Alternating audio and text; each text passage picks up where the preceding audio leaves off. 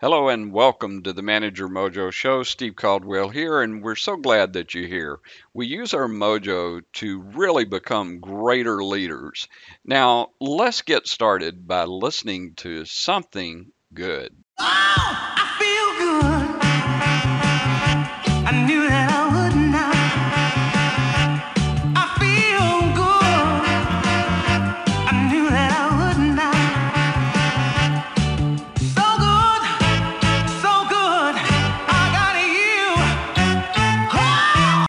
If you're a leader with managers reporting to you, I want to ask you a few questions to ask yourself. Does your leadership team work seamlessly together? Are they focused and organized? Do they function well or fight each other? Do they communicate effectively or are they cloaked with confusion? Do they make decisions efficiently and effectively? Are they hiring, training, and keeping the best talent? If someone leaves, do you have an A player waiting on the bench? Well, if you can't answer yes to all of the above, then perhaps I can help you and your team. I help leadership teams work together harmoniously and achieve greater business results. If you want a, a free assessment and a discussion, just email me, steve at managermojo.com. Tell me you'd like to, to chat for a little bit and we'll schedule a call. Thank you. That's steve at managermojo.com. Hello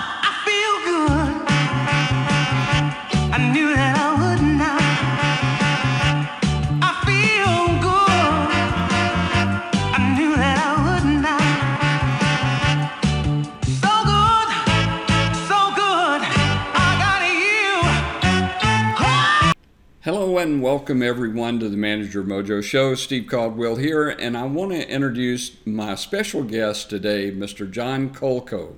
Now, John is the author of Creative Clarity, a practical guide for bringing creative thinking into your company.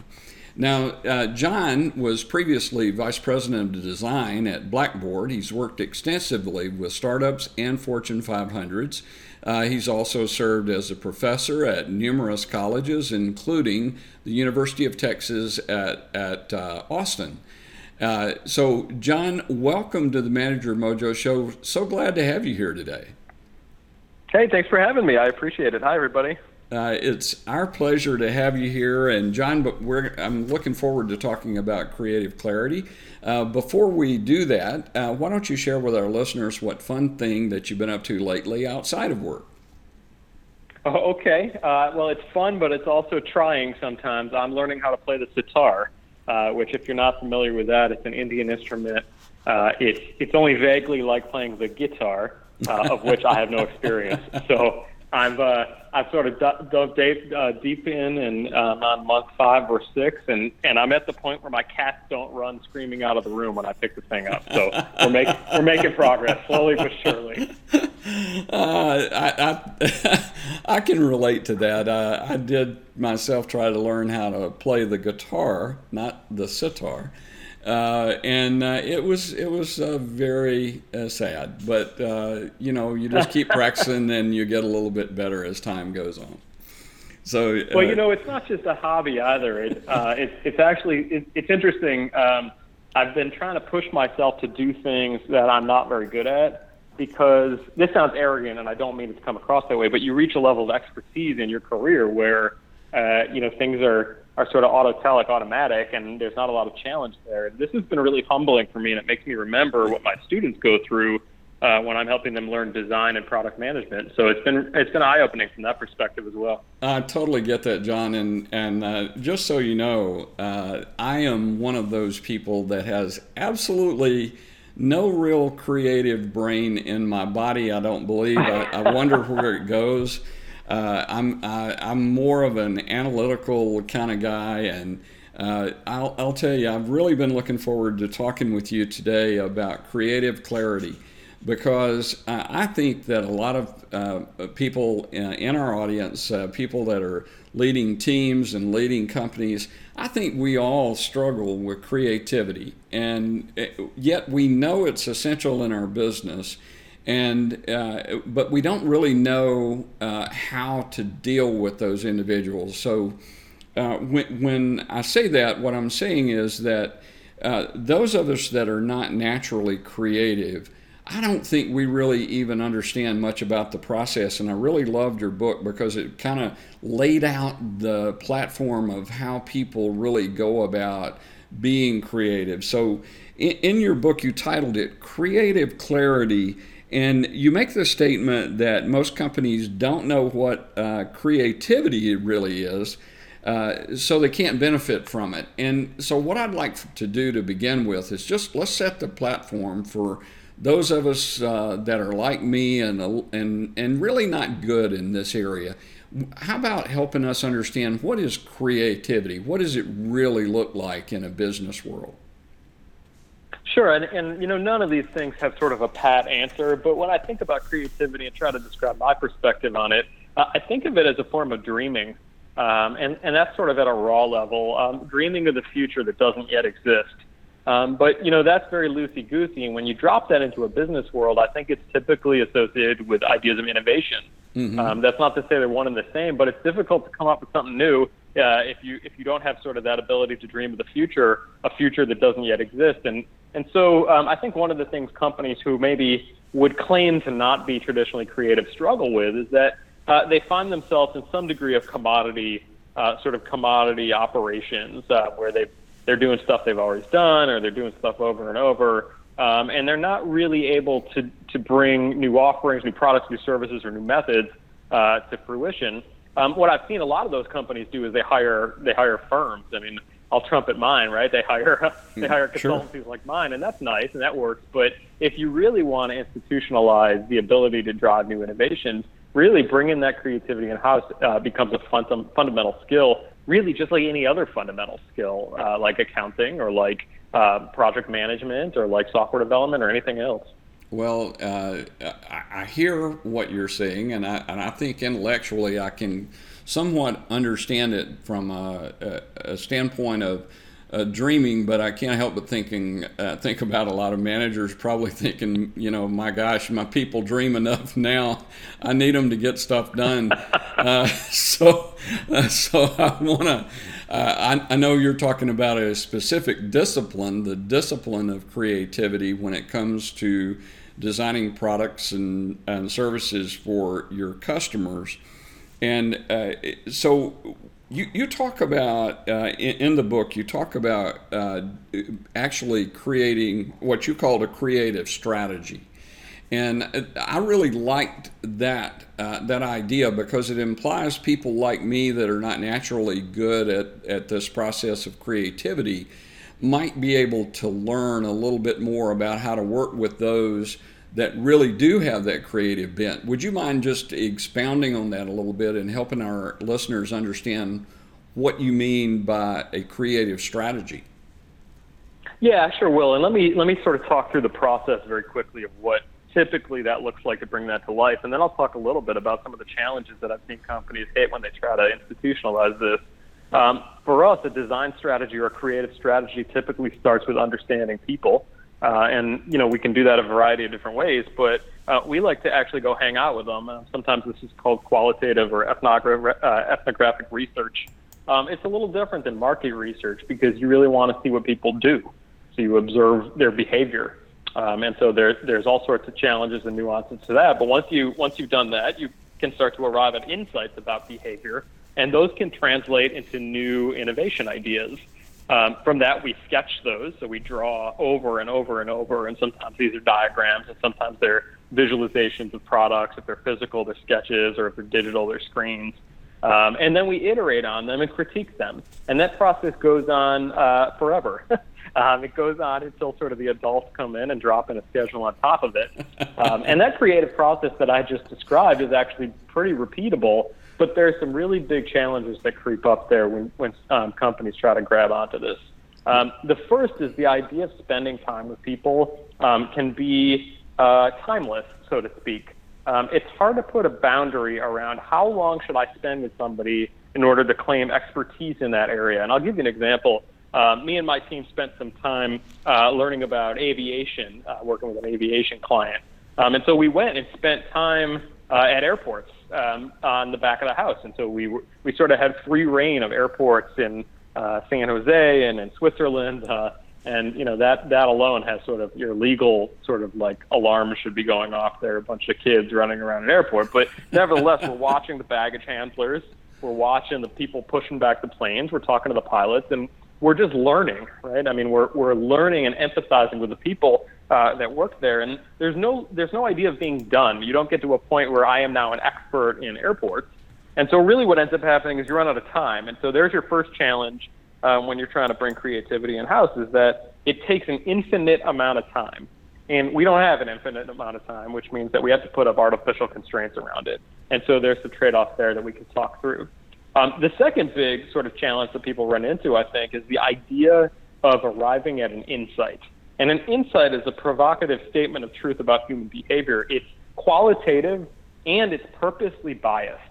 Uh, it's not based on statistically significant research. We haven't gathered uh, unbiased data. We haven't done uh, you know a mass survey, but we're going to make assertions about what people do and what products we should build, and they're going to be based on that research that we conducted. And so there's the second point where companies sort of cringe. They go, well, wait a second, we don't have enough data to prove that what you're coming up with will work. And so the challenge there is is no, you don't, because it's an innovation and how do we get through that? And we talk through that. And then the third, the third and final sort of big hiccup that I think companies hit on is during that ideation phase when people are drawing, uh, sketching new ideas of the future, uh, they don't really know how to respond to them. Um, and so you end up with either a top-down sort of like that's the one I like, we're doing that, coming from the boss, right? Um, or you have uh, anarchy, which is sort of no rules around it at all, and nothing actually ever ships. Uh, and so that's the third big challenge that I think companies hit on when they try to adopt that creative process. Well, uh, that's a, a great uh, summary of the whole process. Uh, and and I think I think that's very valuable for all of us to think about. But uh, one additional thing that I maybe I should ask this first: if if we actually understand uh, and apply creative clarity, uh, what would be uh, a, a, couple of outcomes that we might be able to receive if we actually institute something like strategic uh, a strategic creative strategy in our in our business? What are would be some of those uh, outcomes? You know, I think the biggest one is to convert to be a market driver. Uh, I think a lot of us find ourselves in companies that are following the pack or maybe you know sustaining um, and so we're doing a fast follow model. But if we really want to be driving the entire the entire segment or creating new segments, it has to come from something that doesn't yet exist. This isn't features bolted onto existing products. It's sort of brand new ideas, and that's really the outcome of, of finding creative clarity. Um, along the way, there's all these added, uh, added benefits, which are also outcome based. One is you end up with a creative culture, and that means that you know you started by saying I don't have a creative bone in my body, and that may or may not be true, but if you worked in a creative culture, you can't help but begin to adopt that way of thinking. And so you end up with a very strong cultural change uh, where the organization over time becomes one that is known for creativity. Uh, you know, when you sort of close your eyes and think about companies and you go, all right, well, I have the, uh, you know, I have the staid old companies, the to throw them under the bus, the Exxon's and the Mobil, you know, the um, uh, life insurance companies and the you know, there's sort of like this old guard, and then you have the new companies like Google and Apple and Facebook. Everybody wants to be like that. Um, it, I don't. I think it's sort of a false dichotomy, but what they've done is created the appearance of a creative culture, and I think that you can start to drive that appearance, attract creative talent, and slowly your culture does change. So I think those are the really big outcomes around adopting a creative stance in your company. Well, I, I think they're great outcomes, and uh, I, I know that uh, you talk about this in the book, and I, I, just want to bring it out to our listeners uh, because they've they've heard us uh, uh on this show and heard many uh, authors, thought leaders share that as leaders of teams, you have to allow for creative suggestions. You have to allow for a difference of opinion in people. And I, I think that's really uh, powerful whenever you're you're talking about creative people. Uh, and you used examples where you know about why it was so important. So share share with our people here. Uh, you know what what is that really going to help your team do, and and ultimately your company or division do? Well, ultimately, it's ultimately it's about creative conflict, uh, and that that sounds terrible. It sounds like oh, conflict is bad, but actually, out of a creative conflict comes a stronger creative resolution. Um, I think the the sort of world that has mastered this the best is actually art, uh, and particularly art school. When you go to art school, you have a critique, and everybody pins their paintings up or whatever it is they made, and uh, as a group and and the professor, you go around and you talk about what's wrong with them, um, and so there's conflict, and and out of that comes a resolution of growth. Um, and so one of the things we do as a technique to actually improve the work in the organizations that I run or are, are part of uh, is we institute critique. Um, a critique is a certain kind of meeting, and it has specific rules. Um, one of the rules is somebody has to bring an artifact, uh, and that sounds really silly, but it means that you can't just be talking about, you know, in the ether uh, or sketching quickly on a whiteboard. You have to have made something. Um, and then that something is presented, and it's not defended. And this is the key rule. The person who made it articulates what it is and talks through how it works, and then they shut up and they sit back. Um, and the rest of the group talks about areas that it can be improved. And what's really tempting there is the person who made it wants to just jump in and explain and defend and rationalize. But a rule for critique is you don't. You just be quiet. Um, I'm sure, you can clarify things if people have questions, but you take notes and you sit there and you absorb it. And then the meeting's over and you go away and you reflect on it. And it doesn't mean you have to do everything everybody said. And so there's the there's the balance of how a critique works is it, it provides negative criticism which positively influences the idea and the person who made the thing uh, retains creative control over it. Uh, and that becomes really, really important, particularly in a hierarchical culture um, where people may not feel like they have that autonomy to make decisions. Well, uh, I think we we actually reinforce that environment where people don't feel comfortable doing it because I, all I could think about when you're talking about that was uh, I, have worked with people that uh, I mean, holy smokes, they shut down discussion so fast. Uh, any idea that wasn't theirs or was different from what they expected it to be, they were ready to kill it uh, or if they were presenting their own idea, another, and, and uh, I've shared that uh, this before with our listeners, but I had an instance where a, an executive presented uh, what he had already determined was an outcome to solve a problem. It was his uh, his solution, his creative solution, if you will. And in doing the critique that you're describing, I mean, I was giving my opinions, and I, I didn't really, uh, it couldn't really see uh, where uh, it was solving the problem that he said it was going to solve. Uh, obviously, that didn't go too well. That that that uh, that hard uh, top-down thinking. you know, he, he just shut it down, and and and I, have got to tell you that I, I, can't help but wonder if in so many of our businesses that uh, we're, we're in such a rush to, to do something or get something done or take an action that we actually shut down this idea of creativity without even knowing we do it. Is that an accurate perception on my part? Oh yeah, I think it sure is. Um, I think you know the idea of rushing, time to market, rushing, and really pushing uh, is at the expense of ideation and creative exploration. Um, and and again, those are terms that are fuzzy and they imply that like a creative person is just hanging around. Um, and in fact, they might be right. And that's what's so difficult about managing creative people uh, is that when you look over at their screens and they're surfing Facebook and watching videos on YouTube and you know screwing around, in fact, they they're actually working, and it's really hard to rationalize um, because their their their brain is is sort of churning around on a problem. Uh, and one of the things that I came to realize when I became a creative director at a company called Frog Design uh, is that when my employees would come in at noon and leave at two, and then sometimes they'd come in and be there for 48 hours in a row, and they'd sleep under their desk, and they do all this weird stuff. It, it's part of their process, um, and that doesn't mean that anything goes. But but what it does mean is that the company needs to accept a level of um, eccentricity and that also doesn't mean that all creative people are crazy. um, and that's a common misperception too. That you know you all, you have to hire people with blue hair and you know lots of piercings in their face. Um, but it does mean that on the way to coming up with good ideas, there's all sort of crazy paths. Um, and so when you talk about this idea of shutting an idea down, that type of behavior is a rule, right? It's an, it's an implicit rule that hierarchy matters. Uh, there's explicit rules too. Some companies say you can't put things on the wall, or you have to leave at five, uh, or you can't install software on your computer. And all of those things probably have good rationale behind them. But rules like that, both explicit and hierarchical, tell somebody don't explore. They say don't try new things, worry about failing. And those things are antithetical to the idea of creativity.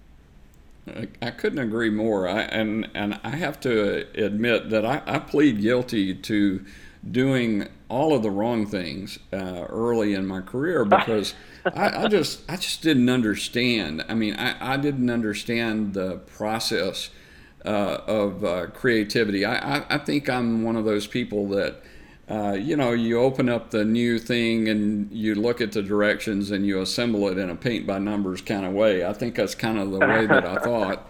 And, it, it, you know, I didn't really consider that uh, other people thought differently about it. Now, I, I want to go back to something you said in the book that really struck me, and I think it's a problem for a lot of people. It's not just me, I, I personally related to it right away uh, and that was when uh, it was related to critiquing work. But when you're doing a uh, some type of creative solution, problem solving, whatever you're doing here, uh, you called the, the beginning of that, you called it a fuzzy front end because it lacked clarity and structure. Now, that, that concept of fuzzy front end, for, for those of us that are like me, how do we get away uh, or know at some point we're going to get away from fuzzy to something that's more uh, visually uh, understandable by the rest of us. Yeah, and I think that comes with embracing this idea of iteration. Uh, when you watch a creative person work, particularly if you watch a designer or a developer, uh, they start and they make something, and then they respond to what they make, and they make it again, and then they do it again and again and again, and over time, something starts to emerge um, but you can put you can put maturity around that. Sometimes I like to call it like the adult step in. So you can add boundaries to that. And one of the things that I found that's super effective is creative people thrive if they're within constraints. Constraints are different than requirements. A requirement is going to be this top-down thing, an edict that says, you know, it has to have the following 10 features and it has to be blue and it has to be this big. But a constraint is going to be something that emerges from the work itself. And so that might mean as the person goes through that fuzzy front end and they start to create uh, explorations, as a manager, you can help them articulate what constraints are emerging. And so that might be as the person starts to draw something, you say, well, it's starting to feel like there's this uh, information architecture structure around the navigation system. Uh, so why don't we start to formalize that and say this begins to be the constraint? This is the way that navigation is going to work. And so slowly over time, those constraints harden. And they're flexible, but they become more and more and more concrete over time. I think that changes the role of the manager or the director from I'm the one who has the answer to being I'm the one who can help you see when things are crisp enough that you can call them done. Love that. That's a great explanation. That that actually helps me a lot as well, John. Uh, thank you for that explanation. Uh, I know that our listeners are going to want to know much more about your work, John. Uh, why don't you share with them how they could connect with you and find out more about the work that you do with companies? Oh, sure. I'd be happy to. I run a consultancy called Modernist Studio, www.moderniststudio.com, where we help companies work through creative problem solving like this. Um, I do a lot of writing at um, johnkolko.com. Uh, my name is J O N K O L K O dot com and um, there's uh, a lot of free writing about the way that I'm just thinking about the world. And then finally, I tweet at jkolko on Twitter. Um, and uh, I think for me, I really uh, like engaging with people and understanding if the things I'm writing and the things I'm doing uh, make sense to them. And so, if you do end up buying the book or reading it, or even reading some of the stuff on my site, I'd love to engage in a conversation with you uh, through a, through a medium like Twitter and really understand if these things resonate with you or if you find them uh, you know appropriate to your to your personal worlds. Well, and I encourage all of us to uh, get a copy of the book if if for no other reason. Uh, I, I, love the charts uh, and designs that you have in the book.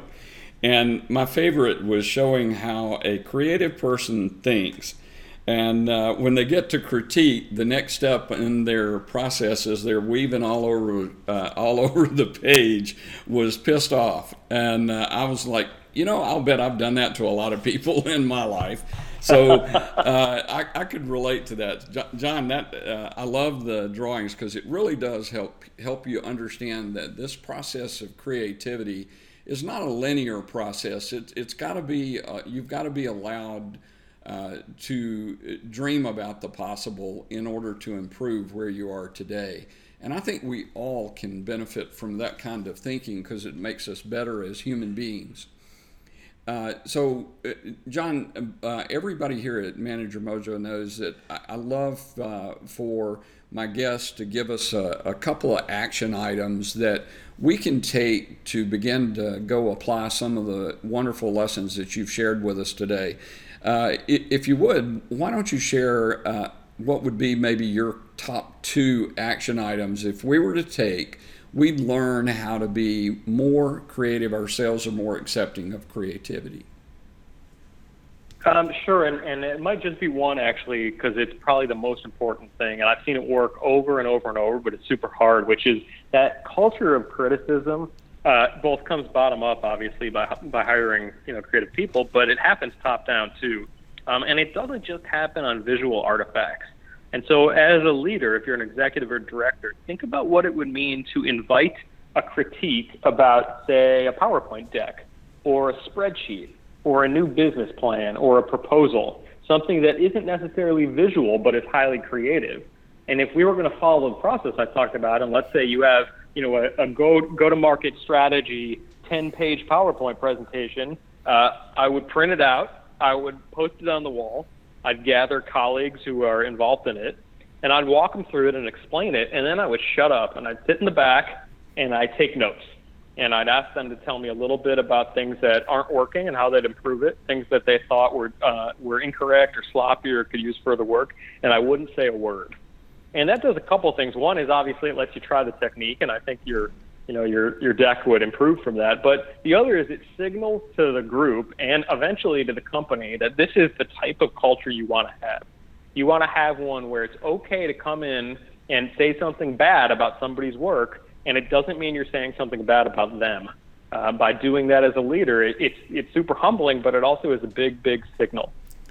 Uh, I, I think that is one awesome action item, and one that I, I caution you listeners, uh, it sure is not as easy as it sounds. Uh, it's it can be very tough, and especially if you have someone in the room that's really uh, not not being very supportive, that they're just really uh, kind of trashing whatever you did. Uh, if anything, I think that can be a, a great learning process in its own. Uh, I know I have had that, John. Uh, with uh, you mentioned PowerPoint, and I almost burst out laughing out loud. Uh, I did that very thing with a PowerPoint, and this guy that was a superior to me, he he hated my PowerPoint.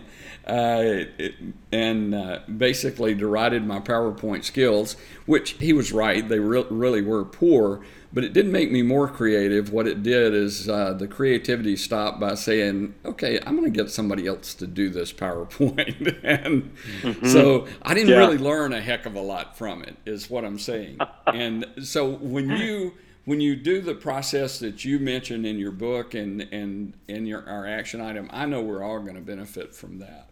So, John, thank you so much for your wisdom today. It's been really wonderful having a conversation with you. My guest today is John Kolko. He's the author of Creative Clarity. Uh, it's a practical guide for bringing creative thinking into your company. We all need more uh, creative thinking. He's also a partner at Modernist Studio. And I encourage you, go get his book. It will make you think. Uh, you might even chuckle as I did when you were thinking about the times in your own past when maybe you either shut down creativity or maybe you even encouraged it and you didn't even know you were doing it. So, John, thank you so much, and we wish you nothing but continued success here at Manager Mojo, and thanks again for being with us today. Oh, thanks so much. I really appreciate it.